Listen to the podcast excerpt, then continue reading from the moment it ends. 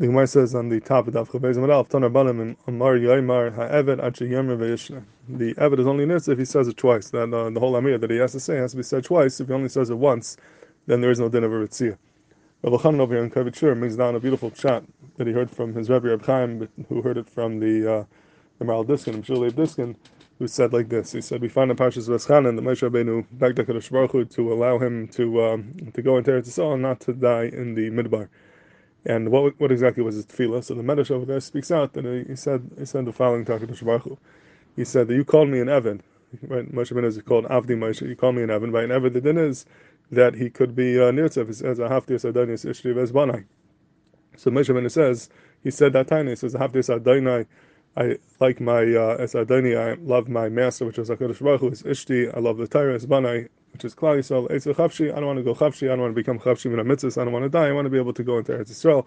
That was the powerful tefillah of Moshe Rabbeinu which should stop him from dying to be able to go into Eretz Yisrael. So that's all the Medrash says. The question is, so what was Hakadosh Baruch Hu's response in that? Why was that tefillah not in the skabel? So Zok the Maharil Diskin, he says that's shot in the next pasuk. The pasuk says Hakadosh Baruch Hu responded to him and told him, Ravlach al Toisav Dabar Elai Oid Dabar Don't say another word about this. Don't say anything else. And then he wasn't Mekabel's tefillah. So what's the meaning of uh, Ravlach al Toisav Dabar Elai? So Zakib Shalev Diskin, that's based on this Gemara. It's true that Moshe Rabbeinu said one time, say Adonias Yishiv Banai, but the Gemara says Shem you have to say it twice. He would have said another time, then he would have uh, he would have won with that tefillah, with that taina. So therefore, Baruch told him, Rablach, it's enough. I don't want to do this. I'll tell you Don't say another word. Don't repeat it because if you repeat it, Kiviyachol, I'll be forced into uh, giving into your taina. That's why I want to shot in the psukim over there based on this Gemara. But the uh, lechar it's a Chiddush because even though we say